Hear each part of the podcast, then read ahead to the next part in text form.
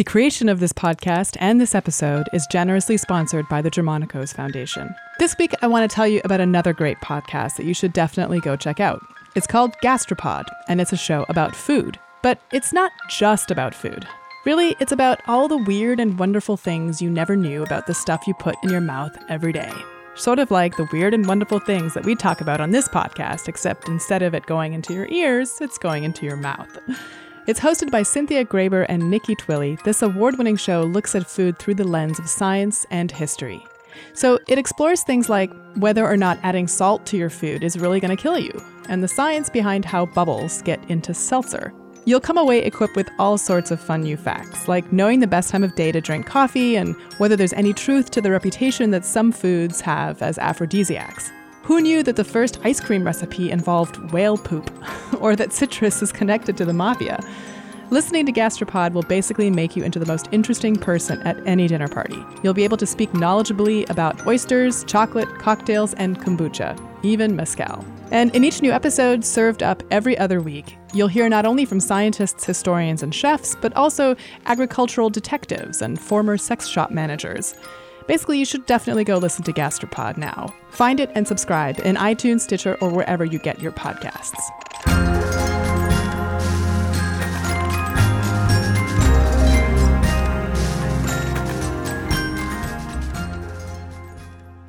Welcome back to Cadence, the podcast where we explore what music can tell us about our minds. In the last few episodes, we've been exploring what happens in the brain when we are moved by music. And we learned that one key component of music that effectively engages us involves us being able to predict what's going to happen next and then maybe be surprised. I recently talked to producer and neuroscientist Dan Levitin, whose great books, The World in Six Songs and This is Your Brain on Music, really changed the way a lot of people think about music in the brain. And I wanted to hear what he thinks about this idea of the prediction component of music being particularly important. All the musical scales that we've studied have a limited number of tones. Our Western musical scale has twelve. Reports that some East Asian and Indian uh, musics had forty-eight, fifty tones. Those turn out not to be technically true. There's really just fifteen tones, and the others are ornaments and embellishments. So musical scales have this small number of tones, which creates, again, a constraint in the way that language is constrained. And those constraints allow us to express ourselves very richly, in that people who are listening to what we're expressing musically can make predictions about what's going to happen next, because there aren't that many ways it could go. So in language, if I say to you, Indra, the pizza was too hot to blank, there aren't that many ways you can finish the sentence. You want to try? Uh, eat. And?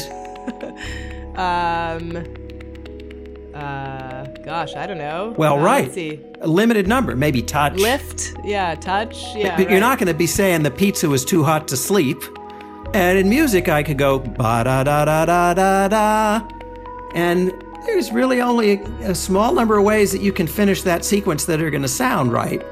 Part of music's emotional power is that because of the constraints, it's participatory. Even though we don't consciously know we're doing it, we're, our, you know, part of our prefrontal cortex in all of us is listening to figure out what's going to come next. Dan also agrees with Bob Greenberg, another previous guest, that there's something tribal about listening to music. I asked him why music can be so helpful when we're trying to learn new things, for example, like the alphabet. I still sing the A B Cs when I'm trying to alphabetize a bunch of files. And the body parts, right? You put yeah. your right foot in, you put your right foot out, you do the hokey pokey, and that, Indra, is what it's all about. I, that, that's, my son keeps telling me that. It's true. And so it can be used as a as a very powerful mnemonic device. And, well, sure. You know, some... Re- like we learned from Steven Spielberg's Animaniacs, right? United yeah. States, Canada, Mexico, Panama, Haiti, Jamaica, Peru. Yeah, and when people ask me, you know, why that's the case, the answer I give is, you know, just there's another kind of hook for you to to tag onto, that it's a little bit like the method of loci of remembering, where, you know, it gives you a sequence that through which you can create the next retrieval cue. Do you have a better explanation for why that might be the case? I have another explanation, but I don't think it's as good as yours. I like yours. Mine is just that the mutually, it's, it's twofold, the mutually reinforcing cues of melody, rhythm, accent structure, and rhyme create constraints such that not just any word will fit into the melody. So because the words bind to the melody in prescribed and constrained ways, it's very easy to remember well-formed lyrics and information that's contained in lyrics. We've existed as a species for tens of thousands of years without written language. And the evidence is that music was the way that we kept track of important information that we needed to memorize before we could write it down. And so that is that what you're thinking about, where this cultural aspect or this group aspect of music comes in, is that, you know, it's about generating a collective memory of the things that a particular group is learning? Yes. I think that in addition to knowledge uh, being encapsulated by a community or a tribe or a family, music also served other functions communally, like bonding. We bond through certain songs, patriotic songs, or the song of our sports team. You know, it's, it's almost unthinkable that there would be a political rally without some music, right? And this points to a different system, which is the oxytocin story. There's evidence that oxytocin is released when people listen to music together. Oxytocin is the hormone that's released in both mothers and infants during nursing. And it's um, a social saliency hormone that can help create tight bonds between individuals. It's also the hormone that's released during orgasm. And the fascinating thing about that is there's some evidence that it's only released when you have an orgasm with another person, not if you have an orgasm alone, meaning that its purpose is to tie people together. And if it's released when we listen to music together, that's another piece of evidence for the social bonding function of music.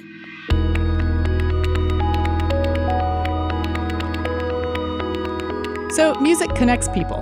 It can be rewarding, especially when our expectations are set up and then violated in interesting ways.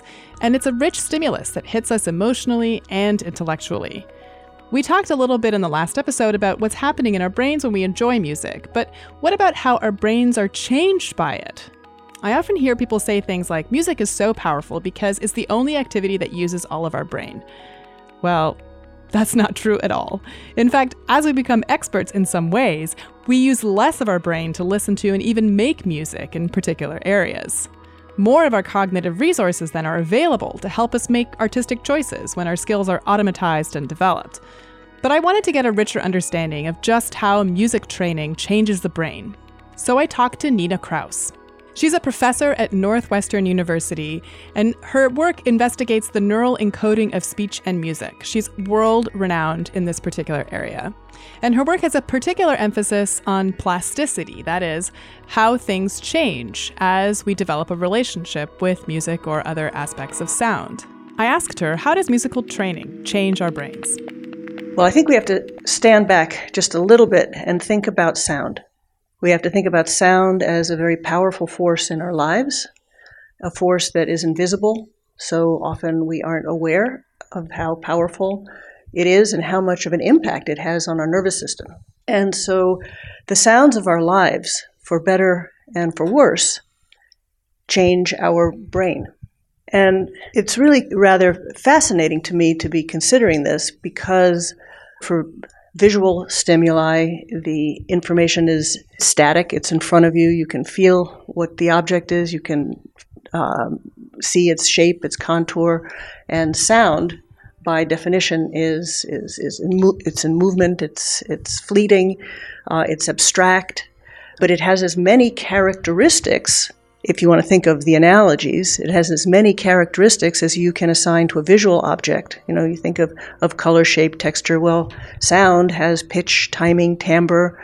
These are harder to visualize because they're not as materialistic as the visual information.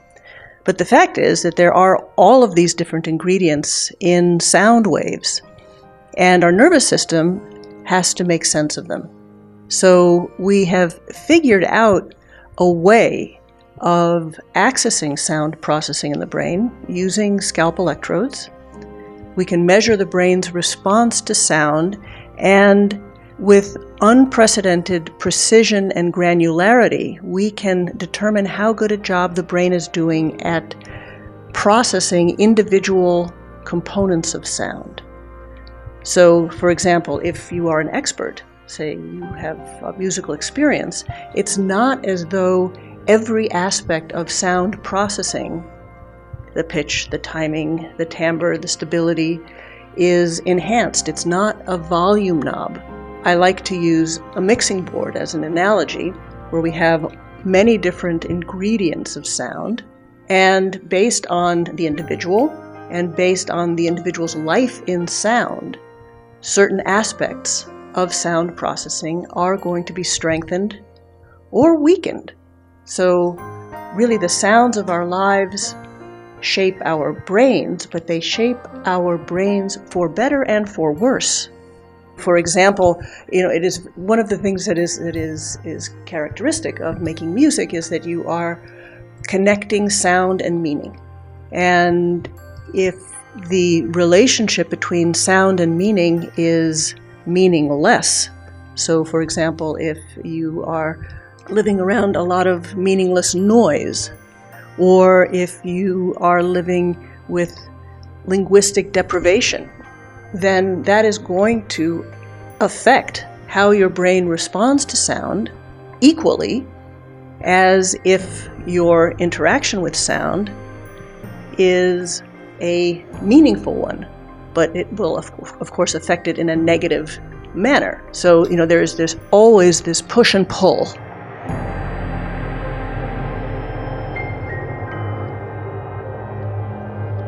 So I need to stop a minute and have a little rant, if you'll forgive me. There's a popular trend now, especially amongst young parents, or new parents, I should say, parents of young children, to use white noise to soothe their babies to sleep. And in fact, there are several studies to show that this is very effective. Kids who are exposed to white noise, even in very early infancy, will fall asleep more quickly and stay asleep longer than kids who aren't exposed to white noise. But what effect does that ultimately have on the development of their auditory cortex? All the way back in nineteen seventy-two, there was a small study of eight male college students who were exposed to white noise versus quiet while they were sleeping.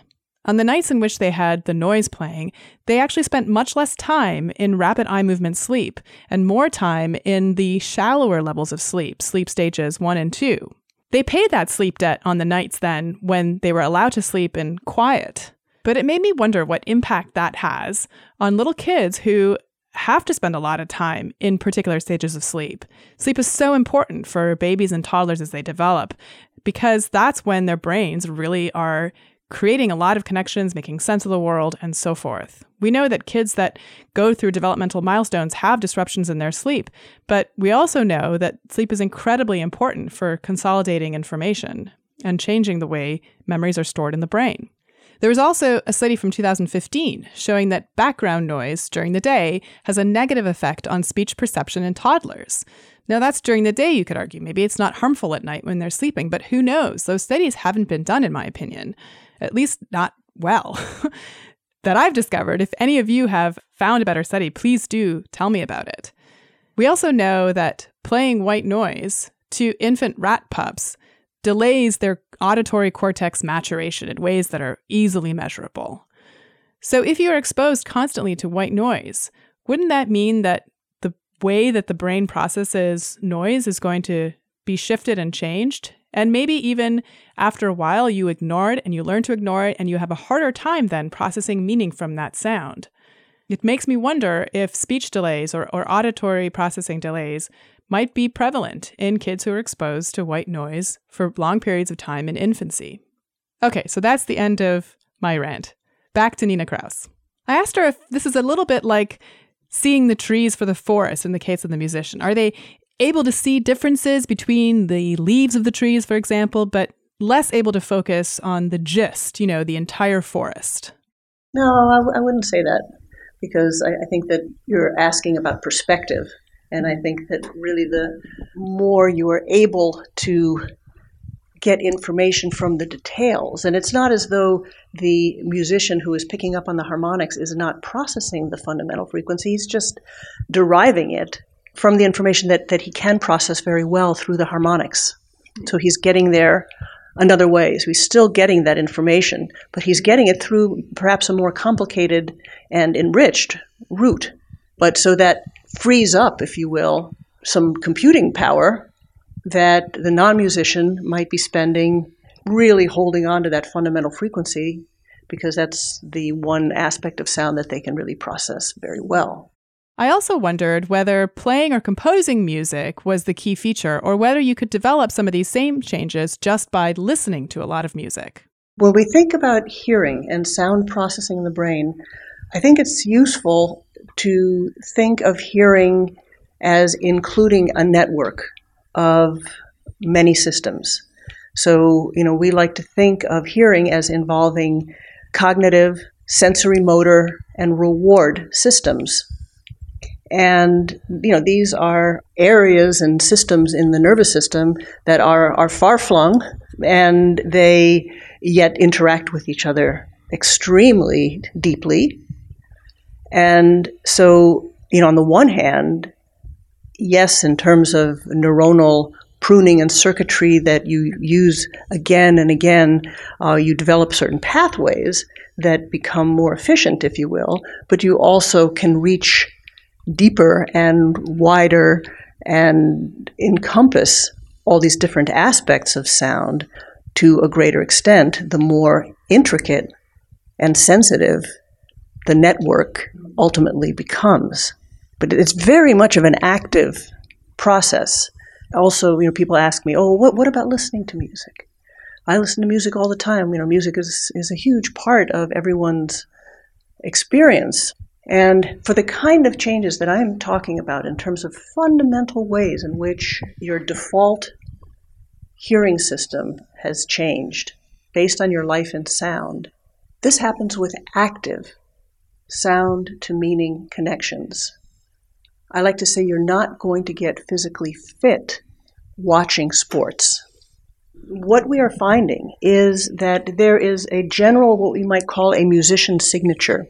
And you get to that musician signature irrespective of the instrument you play, regardless of the genre, also regardless of whether you are learning music by note reading or improvising, so-called by ear, which is, of course, by brain.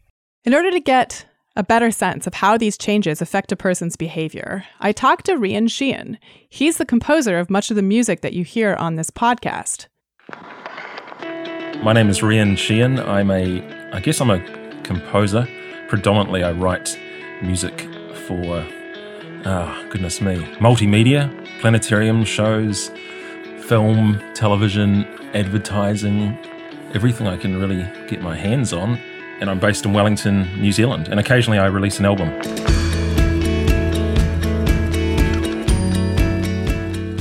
I asked Rian recently how he would describe his work. I wouldn't define my own music as ambient or post-rock or classical even, although there are all of those elements within it. I know it's been hard for my record labels that I've been with over the years to pinpoint what genre my music is, because even on my earlier electronic albums, there were tracks that were just acoustic guitar, you know, on their own. So I'm funny about genres. It's, um, I, you know, I, I don't know. I I think of my own music as, um, I would describe it as, Oh, I guess instrumental. I guess most of it's ethereal, if that's a that's not even a genre. A lot of musicians seem to be like that, and I think it reflects a very different relationship that they have with sound. Rian is particularly interested, like a lot of musicians, in engaging with the audience and eliciting some kind of a reaction. My main goal is to design or write music that is um, engaging, really, for a listener. I'm thinking about other people's experiences and how they would listen to a body of work and, and, and what would be interesting to listen to. Again, that connects to this idea of finding significance in sound. I asked him, what does classical or composed music, which is where I spend most of my musical life, have in common with the kind of music that he composes? They are similar in, I guess, in the way that they are both evoking emotion, and they're, if you're talking ambient genre, in both of, you know, in both of those genres, um, they do cross over. The idea or the intention, I guess, of those genres is to create big emotional soundscapes. So I think they do naturally merge together.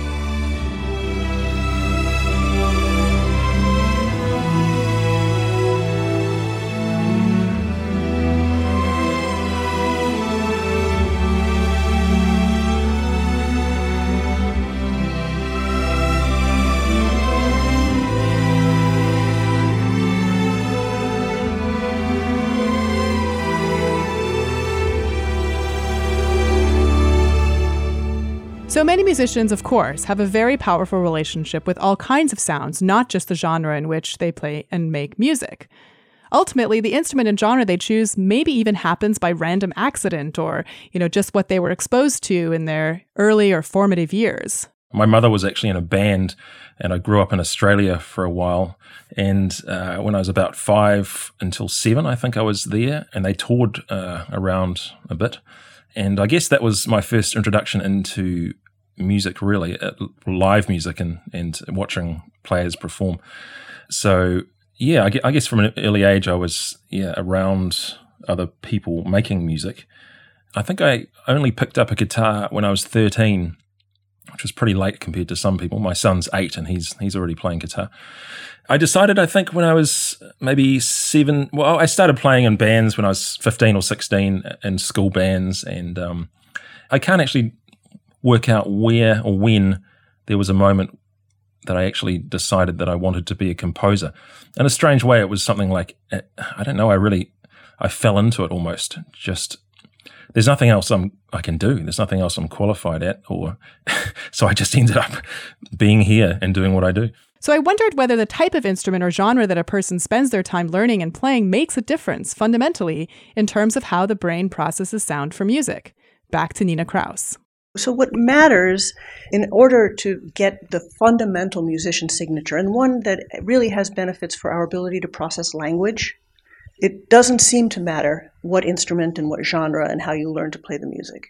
That said, there is specialization of the specialized, so that if you play the bassoon, your brain is going to be much better able to pick up on all of the nuances of the bassoon than if you're a pianist.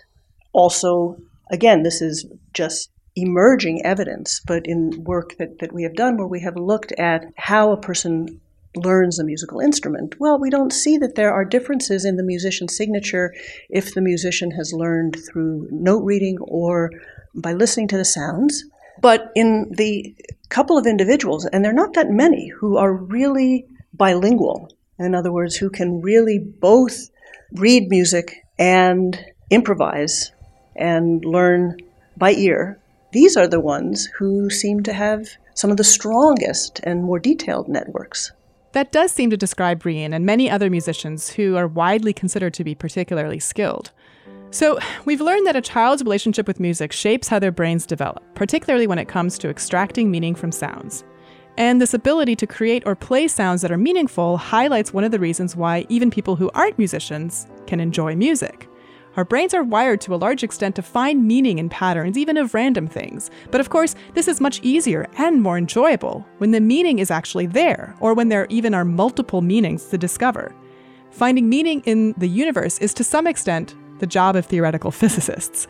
So I recently asked Sean Carroll, a physicist at Caltech and the author of a book called The Big Picture, which talks about finding and extracting meaning in the universe, whether finding meaning in music is sort of like finding meaning in a universe where we are just tiny infinitesimal specks.